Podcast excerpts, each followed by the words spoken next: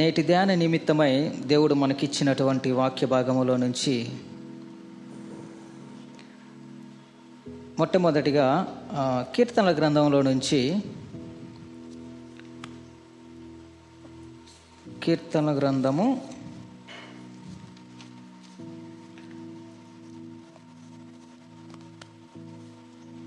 నూట ముప్పై ఆరవ కీర్తన.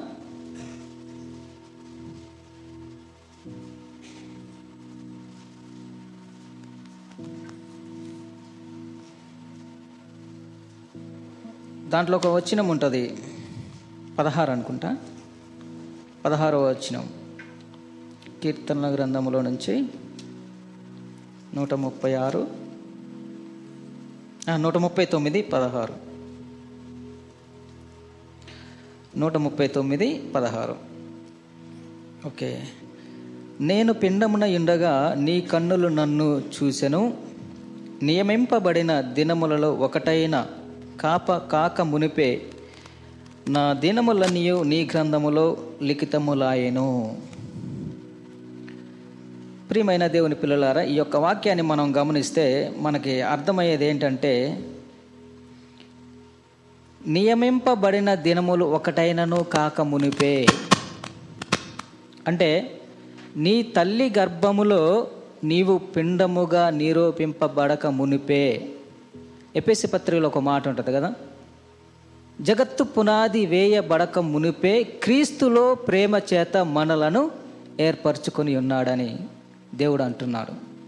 పునాది వేయబడక మునిపే కదండి? మనం పిండముగా నిరూపింపబడక మునిపే నీ దినములు ఈ భూమి మీద ఎన్ని రోజులు ఉండాలో దేవుడు తన గ్రంథంలో ముందుగానే రాసుకొని ఉన్నాడంట. ప్రియమైన దేవుని పిల్లలు ప్రభు నందు ప్రియమైన సంగములారా సంఘస్థులారా ఈరోజు మనము భూమి మీద బ్రతుకుతున్నాం. కదండి? ఈరోజు మనము భూమి మీద బ్రతుకుతున్నాము. అందరూ బ్రతుకుతున్నారు. దేవుని నమ్మిన వాళ్ళు దేవుని నమ్మని వాళ్ళు అందరూ జీవిస్తూ ఉన్నారు. సుమారుగా ఈ ప్రపంచంలో దాదాపుగా ఏడు వందల అరవై కోట్ల మంది అంచనా. కదండి? వీరందరూ దీంట్లో సగం మంది ఒక మూడు వందల అరవై కోట్ల దాకా క్రైస్తవులు ఉన్నారు. అంటే వచ్చినాక మా సర్వేలు అట్లా మామూలు అన్నట్లు. తక్కిన వాళ్ళందరూ మనందరము మూడు వందల కోట్లకు పైగా క్రైస్తవులుగా పిలువబడుతున్న వాళ్ళు ఉన్నారు తక్కిన వాళ్ళు మన బైబిల్ ప్రకారంగా చూసుకుంటే వాళ్ళు అన్యులుగా పిలుస్తాము. కదండి? మరి అన్యులైన వాళ్ళు ఈ భూమి మీద నివాసిస్తున్న మనము క్రైస్తవుల పిలువబడుతున్న మనము అన్యులైన వాళ్ళు నేటికి సజీవముగా జీవించగలుగుతున్నాము అంటే కారణం ఏమై ఉండవచ్చు? ప్రస్తుత నేటి దినాలలో మనం గమనిస్తే అంటే గత మూడు సంవత్సరాల క్రితం నుంచి కూడా మనలైన ఒకటి మరి ఒక భయంకరమైనది వచ్చింది కదండి? గడిచిపోయిన మూడు సంవత్సరాల నుంచి. ఇప్పుడు పరిస్థితులు చూస్తే అక్కడక్కడ భూకంపాలు అక్కడక్కడ అల్లర్లు పరిస్థితి ప్రభావము మారిపోతూ ఉన్నది. కోవిడ్ నా తగ్గిపోయిందిలే అని కొద్దిగా సుఖజాలించుకున్నప్పుడు మరొక ప్రమాదము ముంచుకొస్తూ ఉన్నది. కదా? చాలా ఘోరమైన పరిస్థితులు. పరిస్థితుల మధ్యలో మనము జీవిస్తున్నాము. అయినా నేటికి వాళ్ళు మనము కూడా పాపము పరిపక్వమై మరణం కనినప్పుడు అది దేవుడు ఆ యొక్క పరిస్థితిని దేవుడే అక్కడ ఏమి జరగాలో దానికి దేవుడే అనుమతిస్తాడు. కదండి? ఇస్రాయేలులు దేవునికి విరోధమై లేదా దేవునికి అవిధేయులైనప్పుడు వారిని బబులోను సామ్రాజ్యానికి బబులోను బానిసత్వానికి అప్పగించింది కూడా దేవుడే. కదండి? అందుకే కొన్ని కొన్ని పరిస్థితులలో కూడా అక్కడక్కడ భూకంపాలు అవి ఇవి వస్తున్నాయంటే దేవుని అనుమతి లేనిదే ఏది జరగదు. కదండి? అందుకే అంటున్నాడు కదా క్రైస్తవులుగా పిలువబడుతున్న మనము అలాగే అన్యులుగా పిలువబడుతున్న వాళ్ళు నేటికి సజీవులమై జీవిస్తున్నామంటే దానికి గల కారణము మన బైబిల్ గ్రంథంలో దేవుడు మనకి చెప్తూ చెప్పుతూ ఉన్నాడు స్పష్టంగా తెలియజేసి ఉన్నాడు. కదండి? స్పష్టముగా దేవుడు బైబిల్ గ్రంథంలో దాని గురించి రాయించి ఉన్నాడు. మనిషికి ఆయుష్ అనేది ఆయుష్ని మనము తెచ్చుకోలేము మనము పెంచుకోలేము. కదండి? ఆయుష్ ప్రాణము నీ జీవము ఎక్కువ బ్రతకాలే చచ్చిపోవాలా అనేది మన చేతులలో లేదు. మరి ఎవరి చేతిలో ఉందనంటే అది దేవుని యొక్క హస్తంలో ఉన్నది అని బైబిల్ గ్రంథం చెప్తూ ఉంది. కదండి?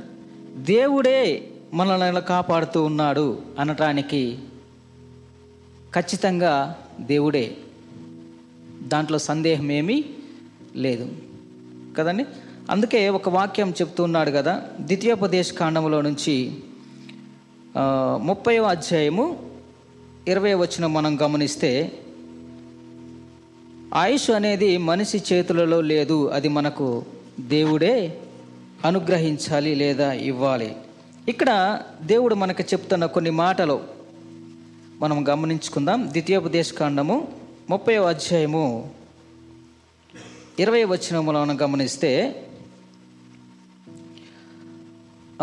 నీ పితరులైన అబ్రహాము ఇస్సాకు యాగోబులకు ఆయన ప్రమాణము చేసిన దేశములో మీరు నివసించినట్లు యహోవాయే నీ ప్రాణమునకును నీ దీర్ఘాయుషునకును మూలమై ఉన్నాడు.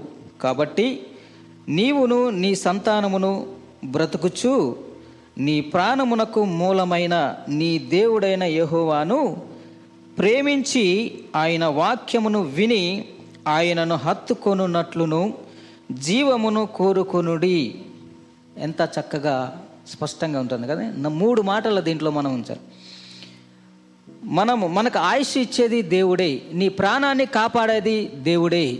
కాబట్టి దేవుడు మన ప్రాణాన్ని మనకు ఆయుష్ని ఇస్తున్నాడు కాబట్టి మనం ఏమి చేయాలి? ఏం చేయాలి అని అంటే కింద అంటున్నాడు కదా. కాబట్టి నీవును నీ సంతానమును బ్రతుకుచూ ఉండాలంటే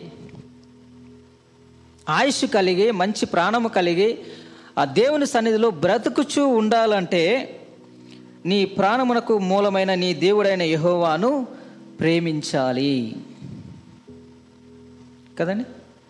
ప్రేమించాలి. రెండోదిగా చూస్తే ఆయన వాక్యమును వినాలి. దేవుణ్ణి ప్రేమించాలి. ఆయన వాక్యమును వినాలి ఆయనను హత్తుకొని ఉండాలి. హత్తుకొనున్నట్లును జీవమును కోరుకునుడి. అలాంటి జీవాన్ని కలిగి ఉండాలి అని కోరుకున్నాడు కదా? దేవుడు ఇంకొక మాట కూడా చెప్తూ ఉన్నాడు. అలాంటి కోరిక అలాంటి జీవమును మనం కలిగి ఉండాలి దేవుని సన్నిధిలో. అలాగా కలిగి ఉంటే దేవుడు నిన్ను నీ ఆయుష్ను పొడిగించి నీ దేవుని కృపలో నిన్ను భద్రపరిచి నీ కుటుంబాన్ని నీ పిల్లలను నీ బంధువులను కాపాడటానికి దేవుడు సిద్ధముగా ఉన్నాడు. ఇంకొక మాట చూసుకుందాము. సామెతల గ్రంథంలో నుంచి తొమ్మిదవ అధ్యాయము పదకొండవ వచ్చినంలో గమనిస్తే ఇక్కడ కూడా నా వలన నీకు దీర్ఘాయువు కలుగును. నీవు జీవించు సంవత్సరములు అధికములమును. నా వలన నా వలన. కదండి? దేవుడు అంటున్నాడు నా వలనే నీకు దీర్ఘాయువు కలిగేది. నా వలనే నీవు జీవించగలిగేది. నా వలనే నీకు జీవము కలిగి ఉన్ ఉంటున్నావంటే నా వలనే. కదా ఇంకా ఎవరి వలన కాదు. మనం ఈ రోజున సజీవులుగా ఉన్నామనంటే చాలామంది మనం అనుకోవచ్చు ఇవాళ ఇంకా గంటలో ఏమవుతుందో ఇవాళ ఉన్నాం రేపు ఉంటామో ఉండమో? సాధారణంగా మనం అనుకునే మాట. కదండి? అలాగా దేవుడు అంటున్నాడు నా వలనే మరి ఎవరి వలన ఇది జరగదు? నా కాలగతులు దేవుని వశములో ఉన్నాయని దావీదు భక్తుడు అంటున్నాడు. నా కాలగతులు దేవుని వశములో దేవుని హస్తంలో ఉన్నాయి. నేనేమి చేయాలన్నా ఏటు పోవాలన్నా ఎలా జీవించాలన్నా సమస్తము ఆయన చేతులలో ఉన్నది. మన చేతుల్లో ఏమీ లేదు. చాలామంది చేతులు చూసి లేదా అది చిలక ప్రసంగం అదేది అంటారు కదా? వాడికి అతనికే దిక్కు లేక రోడ్డు మీద పడ్డప్పుడు మనల్ని చూసి మనదని చెప్పే అంత ఉండరా అట్లాంటిది కాదు. మన మనం జీవించాలన్నా ఏమి చేయాలన్నా సమస్తము దేవుడే. దేవుడి మీదే మనం అన్ని ఆధారపడి జీవిస్తే దేవుడే మనలను కాపాడుతాడు. మనుషులందరూ నా వశములో ఉన్నారు అంటున్నాడు దేవుడు. దేవుడే నన్ను కాపాడుతున్నాడా? అవును. దేవుడే నీ ప్రాణాన్ని కాపాడుతున్నాడా? అవును. దేవుడే మనల్ని మన ఆయుష్ని పొడిగిస్తున్నాడంటే అవును అని అనటానికి సందేహం ఏమీ లేదు. ఇంకొక మాట చూసుకుందాం. కీర్తనల గ్రంథంలో నుంచి కూడా చక్కటి మాట చెప్తున్నాడు ప్రభు మన కొరకు రాయించినాడు. అరవై ఎనిమిదవ కీర్తన ఇరవై వచనము కీర్తనల గ్రంథంలో నుంచి అరవై ఎనిమిదవ కీర్తన ఇరవై వచనం దేవుడు గమనిస్తే దేవుడు మన పక్షమున పూర్ణ రక్షణ కలుగ ఉన్నాడు. కదండి? దేవుడు మన పక్షమున పూర్ణ రక్షణ కలుగచేయు దేవుడై ఉన్నాడు. మరణము తప్పించుట ప్రభువైన వశము. ఎవరి చేతులు ఉందండి? చాలా మనం చాలామంది చెప్తూ ఉంటారు. చాలా చాలా చోట్ల కూడా విన్నాము. అయ్యా నేను ఈ దినాన నేను బ్రతికున్నానంటే అది దేవుని కృపే కదండి? చాలామంది ఒక టూ థౌజండ్ ఎయిటీన్లో మేము ఫ్యామిలీతో అక్కడ కొత్తగూడెం వెళ్తున్నప్పుడు నకరేకల్ దగ్గర మా కారు ముందు టైరు పంచర్ అయి యువతలు ఉన్నది డివైడర్ గుద్దుకొని మూడు పల్టీలు కొట్టి అవతలకు పోయి ఇట్లా అడ్డం తిరిగి పడ్డది కారు. పడిపోతే అట్నుంచి కూడా ఏ వెహికల్ రాలేదు. ఆ ఏరియా అంటే హైవే కదా చాలా ఘోరమైన పరిస్థితి. మా వెనకను వస్తున్న వాళ్ళు మమ్మల్ని చూస్తూనే ఉన్నారు. కారు ఇట్లా ఇట్లా వెళ్ళిపోతాం డివైడర్ గుద్దుకుంది. అవతల రోడ్లో పోయి మూడు పల్టీలు కొట్టి ఇట్లా అడ్డం తిరిగి పడ్డదండి వీళ్ళు అనుకున్నారంట ఈ అయిపోయారు చచ్చిపోయారు వీళ్ళు. అనుకున్న వాళ్ళు ఆపాలా వద్దా అని అని వాళ్ళు చూసుకుంటూ స్లో చేసుకుంటూ పోతా ఉంటే మేము ఒక్కొక్కరం లేచి చిన్నగా దులుపుకుంటూ బయటకు వస్తూ ఉన్నాం. ఓహో వీళ్ళు ఇంకా బతికే ఉన్నారా? అనుకుని గబగబా కారు ఆపి వాళ్ళు వచ్చారు. వచ్చి ఇంకా అనేక మంది చాలామంది వచ్చి మాకు హెల్ప్ చేశారు.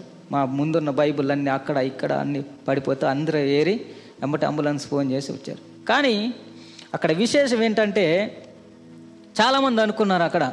మీరు చనిపోయారు అని అనుకున్నారు. వెనకడు వచ్చే కారు వాళ్ళు మమ్మల్ని చూసి చనిపోయారు అనుకున్నామండి కానీ దేవుడు మిమ్మల్ని కాపాడాడు.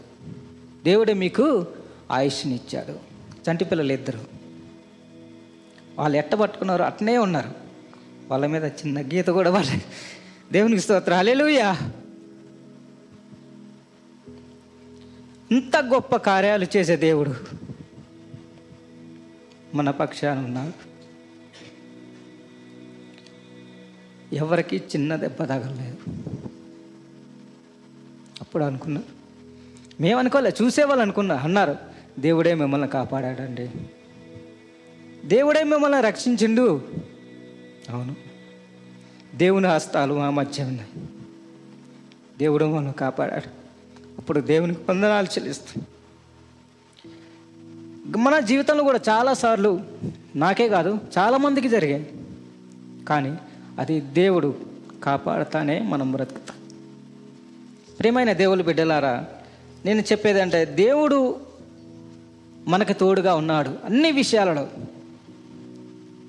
మనము సౌఖ్యముగా సంతోషముగా ఆనందముగా జీవించాలి అని దేవుడు కోరుకుంటున్నాను కాబట్టి ఇలాంటి సమయంలో ఒక బైబిల్ గ్రంథంలో వచ్చి ఒక భక్తుని చూసుకుందాం. కదండి? దేవుడు ఎలాంటి కార్యాలు చేస్తాడు? దేవుడే మనము జీవించటానికి కారణమా? అవును. కాబట్టి ఒక భక్తుని విషయంలో ఒక రాజు విషయంలో దేవుడు ఎలాంటి కార్యం చేసిండు? అన్న విషయాలు మనం కొన్ని విషయాల్లో తెలుసుకొని దేవుని వాక్యాన్ని ముగించుకుందాం.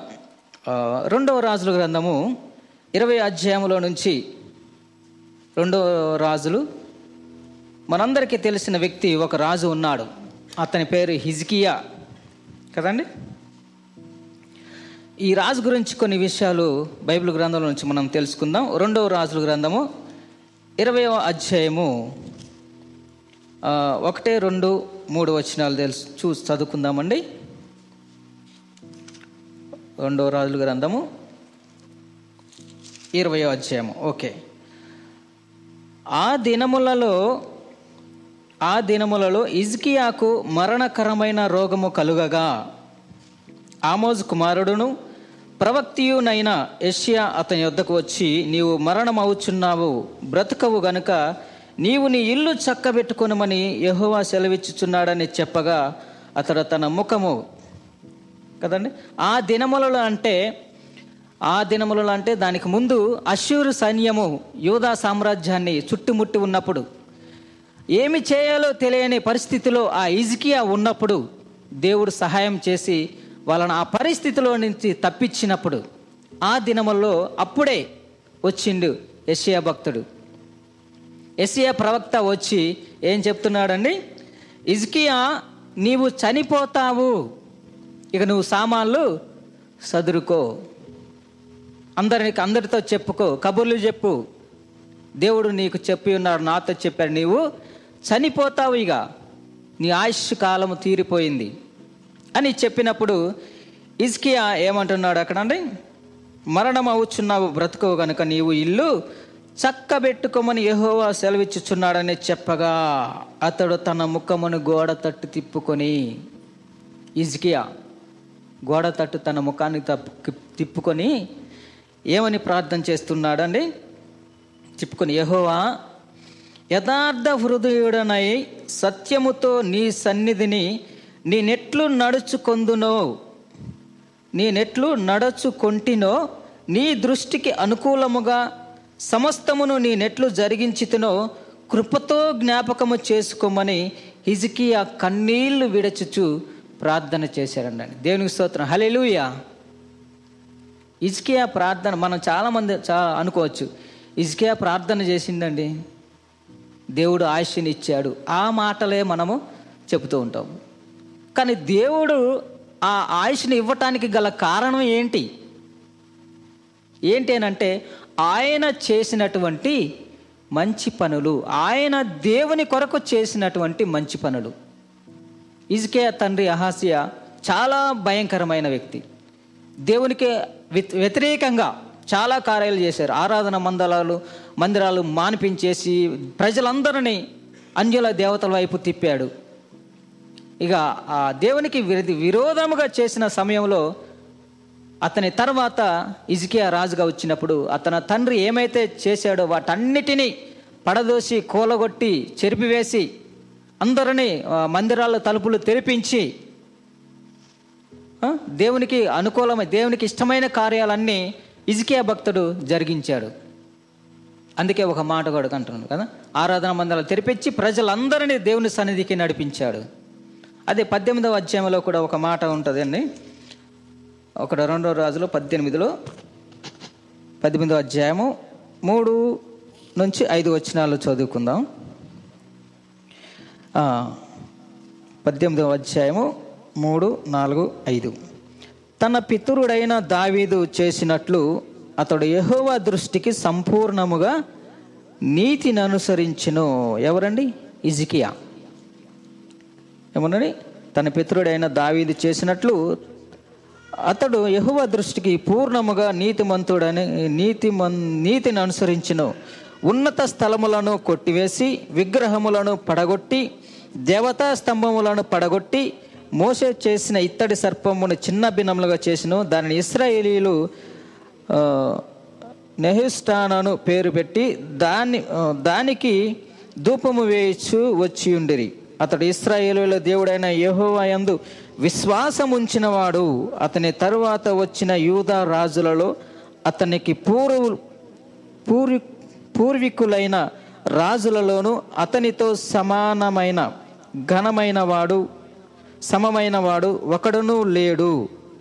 అతడు యహోవాతో హత్తుకొని ఆయనను వెంబడించుట్లో వెనుక తీయక ఆయన మోసకు ఆజ్ఞాపించిన ఆజ్ఞలన్నింటినీ గైకొనుచు వచ్చి చిండును దేవుడు మంచి సాక్ష్యం ఇచ్చిండు అతని గురించి కదా అతని యూదా రాజులలో అతనికి తర్వాత ఉన్న వాళ్ళలోను రాబో రాబో వారిలో కూడా ఇతని వంటి రాజు లేడు.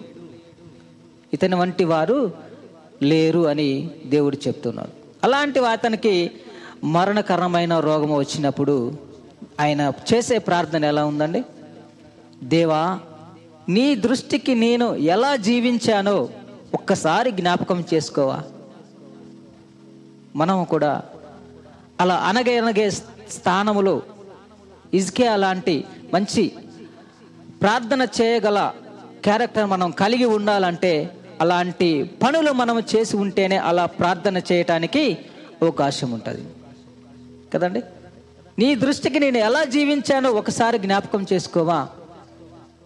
ప్రవ్వా నేను నీ కోసము నేను నీ దృష్టిలో ఎలా జీవించానో ఒకసారి జ్ఞాపకం చేసుకోవా?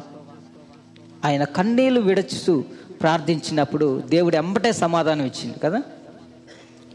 యశయ భక్తుడితో చెప్పాడు వెళ్ళు తిరిగి ఎంబటే వెనకెళ్ళి చెప్పు నీ ఆయుష్ పదిహేను సంవత్సరాలు పొడిగించాను. ఇంకా నువ్వు నువ్వు ఇష్టం దేవుని కోసం ఏ పనైనా చేసుకొని అలా? అలాంటి క్యారెక్టర్ను మనము కలిగి ఉన్నామా ఈ దినాలలో? దేవుని సన్నిధిలో ప్రవ్వా నీ కోసం నేను ఇది చేశాను. నీ కోసం నేను ఇది చేస్తున్నాను. నాకు ఇది వచ్చింది. నన్ను రక్షించవా? నన్ను కాపాడవా? నా ఆయుష్ను పొడిగించవా? అడిగే స్థానములో మనం ఉన్నామా?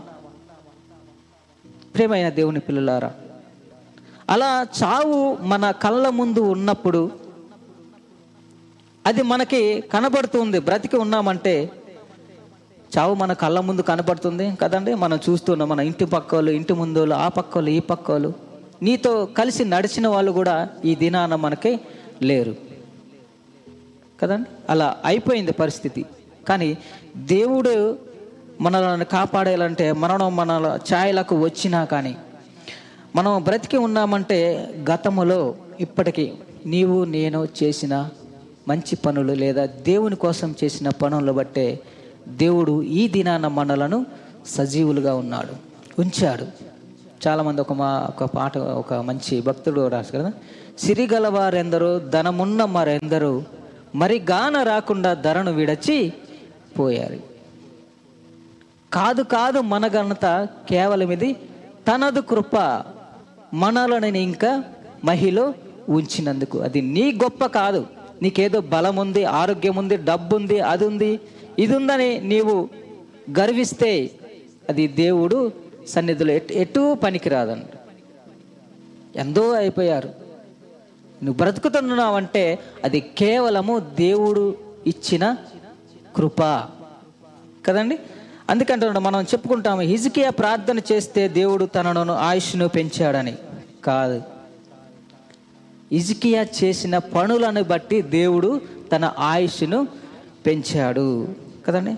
మనము చావలసిన వరమై ఉండగా చావు మన కళ్ళ ముందు కనిపించినా కానీ ఆ చావు దేవుడు తప్పించి ఇప్పటి వరకు మనలను సజీవులుగా ఉంచాడనంటే గతంలో నీవు చేసిన మంచి పనులు నీవు చేసిన దేవుని కోసం నీవు పడిన ప్రయాసం వలన. కదా అలాంటి మరి ఇజకే అలాంటి మంచి క్యారెక్టర్ను దేవుడు మనకి అనుగ్రహించాలని ప్రభు పేరట మనం కోరుకుంటూ కోరుకుంటున్నాను అలాగే రెండవ రెండవ వాళ్ళ గురించి కూడా మనం నేర్చుకుందాం. దేవుడు సన్నిధికి వస్తున్నాము దేవుడి పని చేస్తున్నాము. దేవుడు మనలను ప్రార్థించినప్పుడు దేవుడు మనకి ఆయుష్నిచ్చి కాపాడుతూ ఉన్నాడు. రెండవదిగా చూస్తే మరి సంఘానికి వస్తున్నాము. దేవుని సన్నిధిలో పాటలు పాడుతున్నాము దేవునికి ఇస్తున్నాము తిరిగి పోతున్నాము. కానీ వారి కొంతమంది జీవితాలలో ఫలాలు లేవు. ఫలింపు జీవితం లేదు. ప్రార్థనా జీవితం లేదు. వాక్యానుసారమైన జీవితం ఉండట్లేదు. ఇలాంటి వారికి కూడా దేవుడు ఒక మంచి మాట రాయించి ఉన్నాడు. లూకాసు వార్త పదమూడవ అధ్యాయము ఆరు ఏడు వచనాలలో మనం గమనిస్తే లూకాసు వార్త పదమూడవ అధ్యాయము ఆరు ఏడు ఎనిమిది వచనాలు.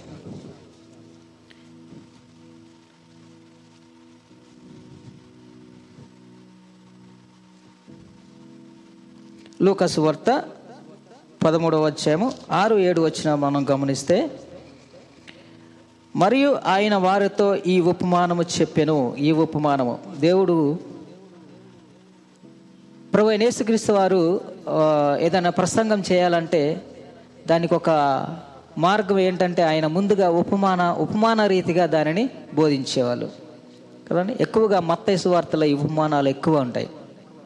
ఏదైనా చెప్పాలంటే దానికి ముందుగా ఒక ఉపమానం. మత్తేసు వార్తలో చాలా ఎక్కువగా ఇది మత్తయ్య గారు రాశారు అన్నట్టు. దేవుని గురించి ఉపమానాలు. అలాగే ఇక్కడ కూడా ఒక ఉపమానం చెప్తున్నాడు. మరియు ఆయన వారితో ఈ ఉపమానం చెప్పిన ఒక మనుష్యుని ద్రాక్ష తోటలో అంజూరపు చెట్టు ఒకటి నాటబడి ఉండెను. అతడు దానిని పండ్లు వెదక వచ్చినప్పుడు ఏమీ దొరకలేదు. గనుక అతడు ఇదిగో మూడేళ్ళ నుండి నేను ఈ అంజూరపు చెట్టు పండ్లను వెదక వచ్చుచున్నాను కానీ ఏమీ దొరకలేదు. దీనిని నరికివేసి నరికివేయము దీని వలన ఈ భూమియు ఎలా వ్యర్థమైపోవాలేనని ద్రాక్ష తోటమాలతో చెప్పాను. అయితే వాడు అయ్యా నేను దాని చుట్టూ త్రవ్వి ఎరువు వేయు మట్టుకు ఈ సంవత్సరము కూడా ఉండనిమ్ము. అది ఫలించినా సరే లేకపోతే నరికి అగ్నిలో వేయండి. ఈ యొక్క ఉపమానము ఫలించే వారి గురించి కదండి? చాలామంది మనం అనుకోవచ్చు నేను దేవుని సన్నిధికి వస్తున్నాను పోతూ ఉన్నాను కానుక ఇస్తున్నాను అన్నీ చేస్తున్నాను అని. కదండి? కానీ దేవునిలో ఫలించాలి దేవుడు కోరుకునేది ఏంటంటే దినదినం అభివృద్ధి చెందాలి. నా కుమారుడా నా కుమార్తె నా వాక్యమందును నా ప్రార్థన ఎందును అన్ని విషయాలు నీవు వర్ధిల్చుచూ ఉండాలని దేవుడు కోరుకుంటున్నాడు కానీ నువ్వు ఎక్కడ వేసిన గొండలాగా అక్కడే ఉంటే ప్రయోజనము ఏమీ లేదు. దేవుడు అందుకే చూస్తున్నాడు. నేను మూడు సంవత్సరాల నుంచి నిన్ను చూస్తున్నావు. నువ్వు ఫస్ట్లో ఎట్లా వచ్చావో ఇప్పటికీ అలాగే ఉన్నావు. ఏ విధమైన ఫలింపు నీ జీవితంలో కనపడట్లేదు. అందుకే దీన్ని నరికివేసి తీసివేయండి అని దేవుడు అంటున్నాడు. కదండి? మూడు సంవత్సరాల నుంచి నీ ఆ చెట్టుని చూస్తున్న పండ్లు వెదక వస్తున్నాను కానీ ఫలింపు లేదు. ఫలితము లేదు. ఫలితం లేని కోసినప్పుడు అనవసరమైనది. దానికి భూమి వ్యర్థము దానికి నీళ్ళు వ్యర్థము అన్నీ వ్యర్థము కాబట్టి తీసివే. ప్రియమైన దేవుని పిల్లలారా దేవుడు మనల్ని అంట దేవుడు కూడా మనల్ని అడిగేది ఏంటంటే నా కుమారుడా నా సన్నిధికి వస్తూ ఉన్నావు పోతూ ఉన్నావు పాడుతూ ఉన్నావు ఇస్తూ ఉన్నావు. కానీ మొదట ఏ స్థితిలో ఉన్నావు నీవు ఇప్పటికీ అదే స్థితిలో ఉన్నావు. నీలో ఫలింపు లేదు. ఫలించాలి దేవుని సన్నిధిలో. ఫలించాలని దేవుడు కోరుకుంటున్నాడు. కాబట్టి ఫలించాలని అంటే దేవుడు మనం ఫలించాలి. అయినా కానీ ఫలించటం లేదు. అయినా కానీ జీవిస్తున్నాము బ్రతుకుతున్నాము అని అంటే క్షేమముగా నీవు ఉన్నావు అని అంటే దానికి కారణం సంఘ కాపరి నీ కోసము ప్రార్థిస్తూ ఉన్నారు. సంఘములో ఉన్న ప్రతి ఒక్కరూ నీ కోసము ప్రార్థిస్తూ ఉన్నారు. కదండి? సంఘ కాపరి ప్రభువ. ఈ ఒక్క సంవత్సరం ఆగు. ఈ ఒక్క సంవత్సరం ఉంచు. నాయన ఈ ఒక్క సంవత్సరం వరకు నేను అతనికి వాక్యం బోధిస్తాను ప్రార్థన నేర్పిస్తాను అన్నీ నేర్పిస్తాను అన్నీ చేపిస్తాను ఈ ఒక్క మాసు ఈ ఒక్క సంవత్సరము. చూడు మన పక్షాన యేసు ప్రభు వారు విజ్ఞాపన చేస్తున్నారు. ఏమని? ఈ ఒక్క సంవత్సరం ఉంచు ప్రభా. నేను ఈ ఈ ఈ చెట్టుకి ఎరువు వేస్తాను నీళ్ళు పెడతాను అన్నీ పెడతాను. అప్పుడు కూడా కాయకపోతే మీ చిత్తం ప్రభు అదే సంఘ కాపరి కూడా మీకోసము చాలామంది అంటారు అమ్మ పాస్టర్ గారు నా కొడుకు కోసం ప్రార్థన చేయండి. చర్చికి వస్తున్నాడు కదా వస్తున్నాడు వస్తున్నాడండి వస్తున్నాడు అన్నీ చేస్తున్నాడు కానీ ఎలాంటి మళ్ళీ మామూలే జీవితం అండి. అలాగా ఉండకుండా దేవుడి సన్నిధిలో ఫలించేవారుగా కడుకుంటాం కదా. ప్రార్థన చేయండి. ప్రార్థన చేయండి నా కుమార్తె కోసం నా కొడుకు కోసం. అతను ఆ వేరే వేరే తిరుగుతూ ఉన్నాడు. ప్రభువా మారు మనసు ఉంది. బాప్తీసం కూడా తీసుకున్నాడు పాస్టర్ గారు. అయినా కానీ మరలా అనుకున్నాను. నైనా ఇలాంటి వారి కోసం జీవిస్తున్నారు ఇంకా సజీవుగా ఉన్నారంటే దేవుడు సంఘ కాపరి నీ తరపున విజ్ఞాపన చేస్తున్నాడు. నీ తరపున సంఘము ప్రార్థిస్తూ ఉంది. నీ తరపున ప్రభు అయిన యేసుక్రీస్తు వారు విజ్ఞాపన చేస్తున్నారు. ఈ ఒక్క సంవత్సరం చూద్దాం. ఈ ఒక్క సంవత్సరం నేను వాక్యం ధ్యానములు అతను నడిపించి మంచి మార్గంలో నడిపిస్తాను అని విజ్ఞాపన చేస్తున్నారు. అందుకే నేటికి కూడా మరి మనము ఇలాంటి వారు కూడా జీవిస్తున్నారు అని అంటే కారణం సంఘం నీ కోసం ప్రార్థిస్తుంది సంఘస్థులు నీ కోసం ప్రార్థిస్తున్నారు. ప్రభు నేసుక్రీస్తు వారు నీ పక్షాన విజ్ఞాపన చేస్తూ ఉన్నాడు. నీవు సజీవంగా ఉండాలని కదండి? అలాంటి కృప మరి మనము కూడా కలిగి ఉండాలి. మాకు వేళ మనం ఎలా ఉన్నామో ఏ స్థితిలో ఉన్నాము ఏ పరిస్థితిలో ఉన్నాము దేవునికి ఇష్టమైన రీతిగా జీవిస్తున్నామా? దేనికి ఆయాసం కలిగించే జీవితం జీవిస్తున్నామా? ఎలా ఉన్నాము? కదండి? మనల్ని మనం పరీక్షించు అందరూ బ్రతుకుతున్నారు. అందరూ బ్రతుకుతున్నారు అంటే మరి అన్యులు కూడా బ్రతుకుతున్నారు కదండి? అవును. వాళ్ళు కూడా బ్రతుకుతున్నారు అంటే దేవుని సంకల్పంలోని భాగము. దేవుని పని చేసే వాళ్ళు బ్రతుకుతున్నారు. దేవుని సన్నిధికి వచ్చి ఏమీ చేయకుండా పలింపు లేకపోయినా వాళ్ళు జీవిస్తున్నారు. దేవుడు అంటే తెలియని వాళ్ళు కూడా జీవిస్తున్నారు అంటే దేవుడు పని చేసే వాళ్ళు బ్రతుకుతున్నారంటే దేవుడు వాళ్ళ దేవుని పని చేస్తున్నాము. దేవుని కోసం జీవిస్తున్నాము కాబట్టి దేవుడు వారికి ఆయుష్నిస్తున్నాడు. రెండో వాళ్ళకి కోసం చూస్తే దేవుడు వాళ్ళను కూడా బ్రతికిస్తున్నాడు అంటే దేవుని సంఘము దేవుని కాపరి దేవుని బిడ్డ దైవదాసులు మీకోసం ప్రార్థిస్తున్నారు కాబట్టి మీరు క్షేమంగా ఉండగలుగుతున్నారు. మరి వాళ్ళు కూడా అంటే ఇంకెవరు? అన్యులుగా పిలువబడుతున్న వాళ్ళు కూడా క్షేమంగా దర్జాగా మనకంటే మంచిగా జీవిస్తున్నారు కదా అని అంటే వారికి కూడా దేవుడు ఒక మంచి మాట వ్రాయించి ఉన్నాడు. కదండి? పేతురు పత్రికల గ్రంథంలో నుంచి రెండవ పేతురు పత్రిక మూడవ అధ్యాయము. వీళ్ళు ఎవరంటే లోకంలో జీవిస్తున్న వాళ్ళు వాళ్ళు దేవుని నమ్మకపోయినా కదండి? దేవుని అంటే నమ్మకపోయినా దేవునిని దూషిస్తున్న తిరుగుబాటు చేస్తున్న అయినా వారు కూడా క్షేమముగా ఉండగలుగుతున్నారు మనకులాగే. దేవుని పనిచేసే వాళ్ళు క్షేమంగా ఉన్నారు. దేవుని సన్నిధులకు వచ్చి ఫలింపు లేని వారు కూడా జీవిస్తూ ఉన్నారు. దేవుడు అంటే దూషించే వాళ్ళు కూడా జీవిస్తూ ఉన్నారు అని అంటే దానికి కారణం దేవుడు చెప్తున్న మాటలు ఏమిటంటే చూద్దాం. రెండవ పేతురు మూడు మూడు. రెండవ పేతురు గ్రంథము మూడవ అధ్యాయము మూడవ వచ్చి మనం గమనిస్తే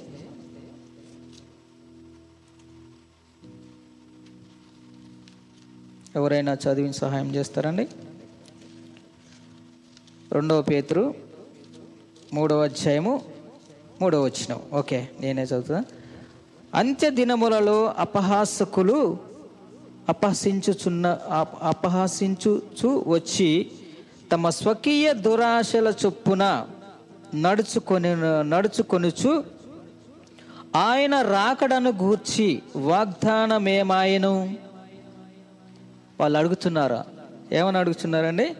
అంత్య దినములలో అపహాసకులు అపహాసించుచూ వచ్చి తమ స్వకీయ దురాశల దురాశల చొప్పున నడుచుకొనుచు ఆయన రాకడను గూర్చి వాగ్దానం ఏమాయను పితరులు నిద్రించినరి మొదలుకొని సమస్తము సృష్టి ఆరంభము ఆరంభ మ- ఆరంభము ఉన్నట్టనట్టే నిలిచి ఉన్నట్టే అని చెప్పుదురని మొదలు మీరు తెలుసుకొనవలను. ఇక్కడ అంత్యదినాల్లో అపహాసకులు హేళన చేస్తున్నారు. ఏడి? యేసుక్రీస్తు ప్రభు వారు వస్తారు మమ్మల్ని పరలోకం తీసుకుపోతారు అని మీరు చెప్తూ వచ్చుతూ ఉన్నారు కదా. ఏడి మీ దేవుడు అని ఎవరో హేళన చేస్తూ ఉన్నారు. ఎవరు? క్రీస్తుని నమ్మని వాళ్ళు. క్రీస్తుని ద్వేషించే వాళ్ళు. కదండి? వాళ్ళు కూడా సజీవంగా బ్రతుకుతున్నారు ఈ లోకంలో ఇప్పటికీ కూడా. క్రీస్తు హేళన చేయడం మీ దేవుడు వస్తాడన్నారు కదా? మీకోసం మీరు ప్రార్థనలు చేస్తూ ఉన్నారు కదా? మాకు రెండవ రాకడ వస్తాడు పరలోకం ఉంది మేము పరలోకం పోతాము అంటున్నారు కదా? ఏడు మీ దేవుడు ఇంకా రాడేంటి? అని హేళన చేసే వాళ్ళు చేసే చేస్తూ ఉన్నారంట. కదండి? అలాంటి వాళ్ళ కోసం కూడా దేవుడు వీరు మారు మనసు లేదు వీళ్ళకి మారు మనసు లేదు దేవుడు అంటే ఎవరో తెలియదు. తెలుసు కానీ అంగీకరించడానికి తమ మనస్సు అడ్డు వస్తూ ఉన్నది. ఎందుకంటే ఈ లోక దేవత ఉంది కదా విరోధి. ఈ లోక దేవత వాళ్ళ మనోనేత్రాలకి గుడ్డితనాన్ని కలుగజేసింది కాబట్టి వాళ్ళు చూడలేకపోతూ ఉన్నారు. హేళన చేస్తున్నారు దూషిస్తూ ఉన్నారు. దేవుణ్ణి దేవుని పిల్లలని హేళన చేస్తున్నాను మీ దేవుడు ఇంకే రావట్లేదేంటి? పరలోకం పోతారంట కదా మీరందరూ? పోతారా? ఏడు మరి మీ దేవుడు? హేళనగా మాట్లాడుతున్నారు వాళ్ళు కూడా మనం బ్రతుకుతున్నారు. క్రైస్తవులను చంపే వాళ్ళని దూషించే వాళ్ళని కొట్టే వాళ్ళని చాలా మనం చూస్తూ ఉన్నాం లోకంలో. వారు కూడా మరి సజీవంగా బ్రతుకుతున్నారంటే దానికి కూడా ఒక సమాధానం కింద వచ్చినలో ఇస్తున్నాడు. తొమ్మిదో వచ్చినలో కదండి? కొందరు ఆలస్యమని ఎంచుకొనున్నట్లు ప్రభువు తన వాగ్దానమును గూర్చి కొందరు చాలా ఆలస్యమని అనుకుంటున్నారు. ఇంకా రావట్లేదేంటి మీ దేవుడు? మమ్మల్ని తీసుకుపోతాడు కదా పరలోకమని కానీ దేవుడు ఏమంటున్నాడు అంటే కొందరు ఆలస్యమని ఎంచుకున్నట్లు ప్రభువు తన వాగ్దానమును గూర్చి వాగ్దానం చేసిండు కదా నేను వస్తాను నేనుండు చోటికి మిమ్మలను తీసుకువెళతాను. నేను ముందుగా వెళ్తాను మీకు నేను వెళ్ళేది ఎందుకు? మీకు స్థలము సిద్ధపరచటానికి. మరలా వచ్చి నేనుండే చోటికి మిమ్మలను తీసుకువెళ్తానని దేవుడు చెప్పిన రీతిగా. కదండి? ఇక్కడ కొందరు ఆలస్యమని ఎంచుకున్నట్లు ప్రభువు తన వాగ్దానమును గూర్చి ఆలస్యం చేయవాడు కాదు. ఆలస్యం చేసే దేవుడు కాదు. వాగ్దానం చేశాడు కాబట్టి వాగ్దానాన్ని నెరవేర్చే దేవుడు ఆలస్యం చేయనివాడు. కాబ కానీ చేయవాడు కాదు కానీ ఎవడును నశింపవలేనని దేవుడు ఎందుకు ఆలస్యం చేయవాడు కాని కాదు కానీ ఎవడను నశింపకూడదని నశింపవ నశింపవలేనని ఇచ్చయింపక అందరూ మారు మనసు పొంది పొందవలేనని కోరుచు. మీ ఎడల దీర్ఘశాంతము గలవాడై ఉన్నాడు. ఇదండి. దేవుడు ఎందుకు ఆలస్యం చేస్తున్నాడంటే ఎవ్వరూ నశించిపోవట దేవునికి ఇష్టము లేదు. మరీ పరిపక్వమై పాపము నాశనానికి దారితీస్తే తప్ప ఎవరును నశించిపోవట దేవునికి ఇష్టము లేదు. కదండి? కాదు కానీ ఎవడును నశింపవలయనని ఇచ్చయింపక అందరూ మారు మనసు పొందవలయనని కోరుచు మీ ఎడల దీర్ఘశాంతము గలవాడై ఉన్నాడు. ఎవరి ఎడలండి?